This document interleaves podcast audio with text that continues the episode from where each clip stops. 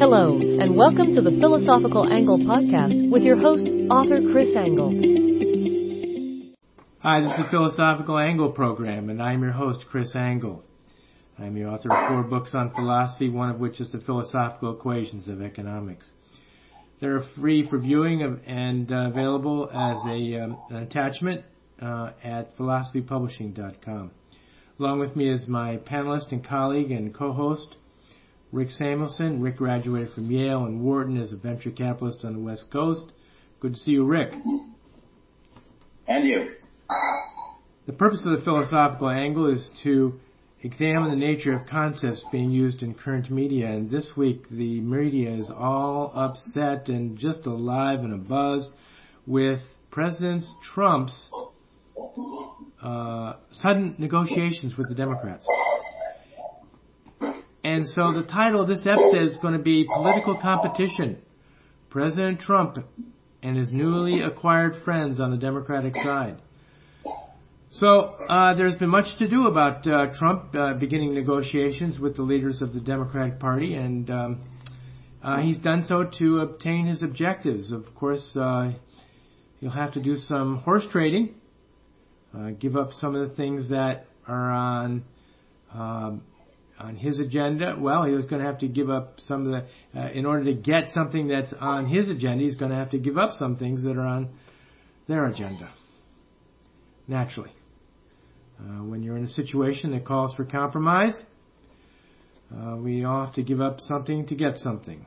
And uh, there once was a fairy named Nuff. Fair enough. But the question remains in everybody's mind why does he go to the other side? I know the conservative talk show hosts are worried about this because he's meeting with the Democrats. And some talk show hosts are very, very worried about it. But the philosophical angle is not so worried about it. Uh, first, the Republicans have not been able to give him any of his objectives that that he's outlined uh, during his campaign uh, when he was running for president. Uh, they couldn't deliver a, a repeal or, or a, a, repeal and replace of the Obamacare program. So uh, uh, that they did so well previously, uh, and often during the years of the Obama administration, many times they offered a and passed a repeal or repeal and replace. I, I don't remember what it was. Um, but of course, uh, President Obama vetoed it. But nevertheless, they passed it. And now, uh, suddenly, when they're in the majority, they can't pass the thing. Uh, the word hypocritical comes to mind, but you know, maybe maybe I'm being too uh, too cruel. Um, secondly, on the other topics that uh, the Trump administration looks to achieve, uh, such as lower taxation, the Republican Congress is uh, has not been able to deliver anything. Uh, the the wall on the Mexican border is also a, has also been a non-starter, and and it was actually I, actually heard in a news report that uh, uh, Speaker of the House Paul Ryan has said that the the wall is not going to be built at all. So I don't know what to believe there, but uh, and on oh yeah, and on the Senate side, uh, the Republicans complained that they need 60 votes in order to uh, pass anything. They declared that they are they're not going to uh, waive the 60 vote requirement, uh, which is a Senate rule, and and they're not going to bring it down to 50 like the Democrats have done in the past to get something that's important to them uh, passed. They uh, they've lowered it. They've they've gotten rid of the filibuster rule. So essentially, both houses have declared to uh, President Trump that they're not going to deliver anything, or, or possibly not going to deliver much uh, of his agenda. It does seem that they are working on a on a tax package, but um, really, um, who can believe them? Uh, so, the House and Senate Republicans are are probably not going to deliver anything, or, or not much, and uh, and so President Trump does a surprising move, or, perhaps it's not so surprising. he begins to negotiate with the Democrats to uh, at least get something of his agenda through. He's being pragmatic and looking to at least be able to get part of his campaign promises through uh, the houses of Congress and bring it to law. And I'd like to surmise that the most important piece of legislation in his administration is the is the tax package. And really, the corporate tax package is probably the most important thing uh, to him and to his administration, and and to uh, and it should be to the Republicans as a whole. President Trump has, has noted that the United States is out of line with the rest of the world with uh, with regard to its taxation being way too high, uh, and I, believe it's in the area of ni- uh, 39%.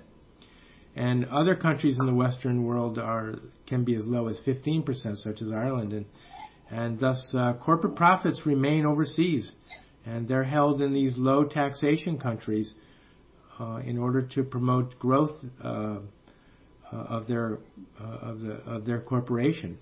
And President Trump would like to see the U.S. tax policy become competitive. So, speaking of competition, this is what is uh, is what is he employing now uh, with his negotiations with the Democrats? He's bringing competition to the Republicans, and this is very interesting. And why would he do this? Because, well, I, I think he's doing it because everybody knows competition brings efficiency and performance to any marketplace, including the political marketplace. And the, the, the winner of any competition will do well uh, in this next political election, uh, no matter which side wins in this little, uh, to, to bring forth the, the best package. So, why does the philosophical angle weigh in on this development? Uh, it's because it brings up a good opportunity to talk about the nature of competition and why it brings goodness and why it could bring good, goodness to the, the political arena of ideas. And so I want to I want to ask what is what is within competition that will make the participants perform where production and results were not there before were not there before. What is it about competition that makes markets more efficient? And so let's find out. Well, let's first define competition.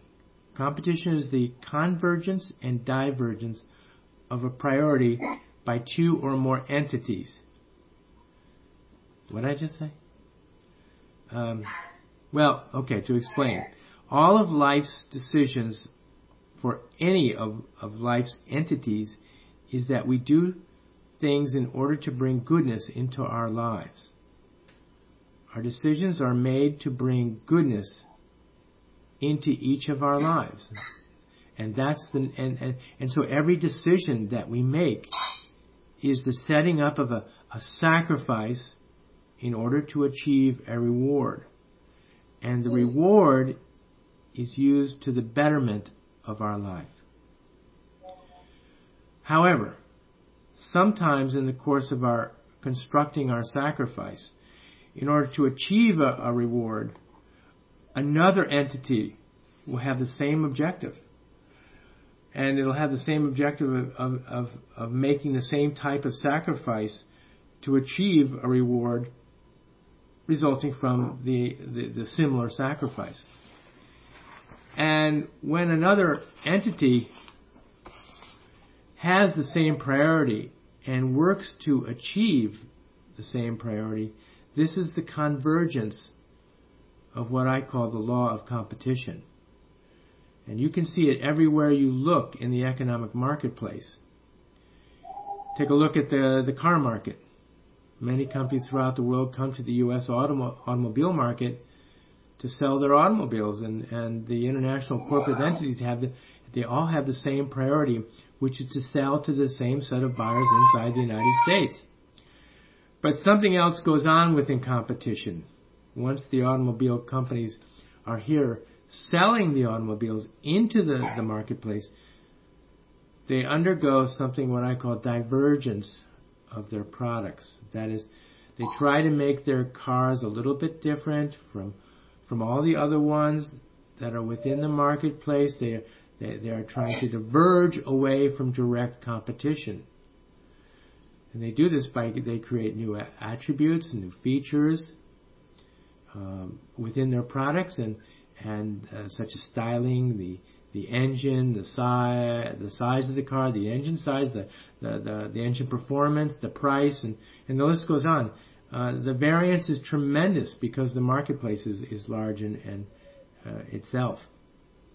And why do they do this? They do this because direct competition is inimical. It's inimical to oneself and, and, and throughout all of life. Uh, they do this because the resources pertaining to the priority is, is limited. And that's when the priority, that's when, when the priority, when the reward is limited, and when life entities compete for the limited, prioritized, limited reward, there comes less reward available. And so competition is basically and I mean direct competition, is, is inimical to, to all of life. Thus, competition produces a conversions. It differentiates. Competition produces a, a will to differentiate and causes this divergence which causes goodnesses. And all of life does this.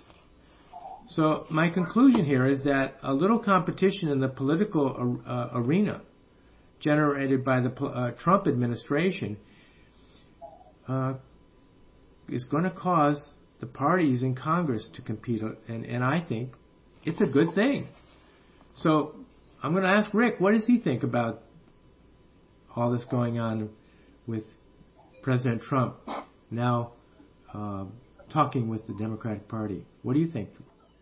Um, well, it does harken back to the era, era of uh, Ronald Reagan, uh, who actually was uh, up against a Democratic majority and was still able to get much of his um, uh, legislative priority through over time, not immediately over time. Um, but this is reaching across the aisle is a long-standing um, practice in the United States at the presidential level. Um, nothing new. Uh, it, it sort of fell into abeyance under Obama because he simply wouldn't do it. But uh, that's certainly not that's not the norm. Uh, so, in, in a sense, history is repeating itself. Uh, no one's going to be happy with any of the comp- no, everyone will be unhappy with elements of whatever the compromise is. Um, I personally don't favor allowing uh, the DACA dreamers to, to get citizenship because I think I still think they you know they broke the law, their parents broke the law. It it's going to serve as a magnet, but you know if that's the price for getting um, e-verify through or other le- legislative priorities like that, um, that's the way it's going to roll out. Um, neither side can get everything they want. Uh, I think the way the American public will view this uh, will work enormously to uh, President Trump's favor. I, I think the American public, um, at least the average person, Democrat or Republican, uh, says, you know, pox on both your houses. They recognize the Republicans for, what they are, obstructionist in many respects. The Democrats are no better, and you know probably worse. Um, and just as important, it and I think reasserts Trump's authority. It's a smackdown to McConnell. It's a smackdown to John McCain. Very direct, very obviously.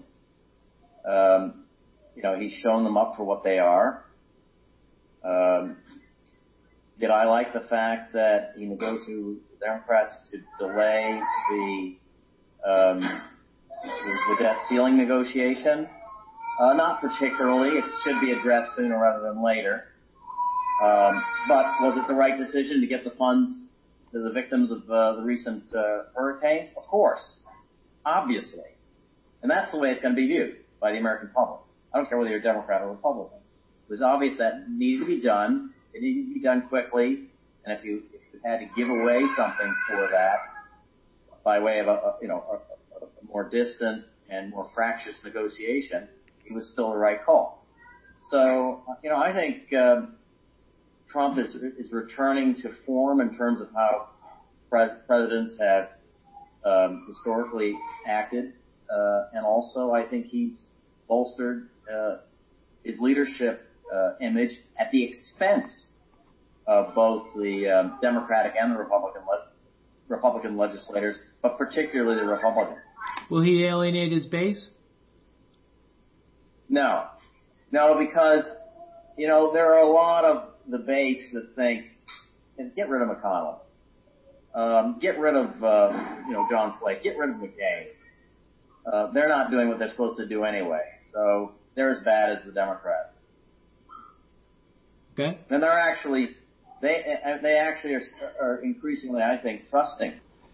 Yeah, there's a um, I think the lawyers have a saying that if everybody walks away from a deal unhappily, it was a good deal. Yeah, right. That's right. So uh, okay, so maybe uh, maybe competition as bringing in the Democrats is is something that's good. We'll uh, we'll see. Rick, thanks for joining us, and we'll see you next time on the Philosophical Angle. All right, thank you. Thank you for joining us on the Philosophical Angle podcast. Be sure to subscribe and join us for the next installment.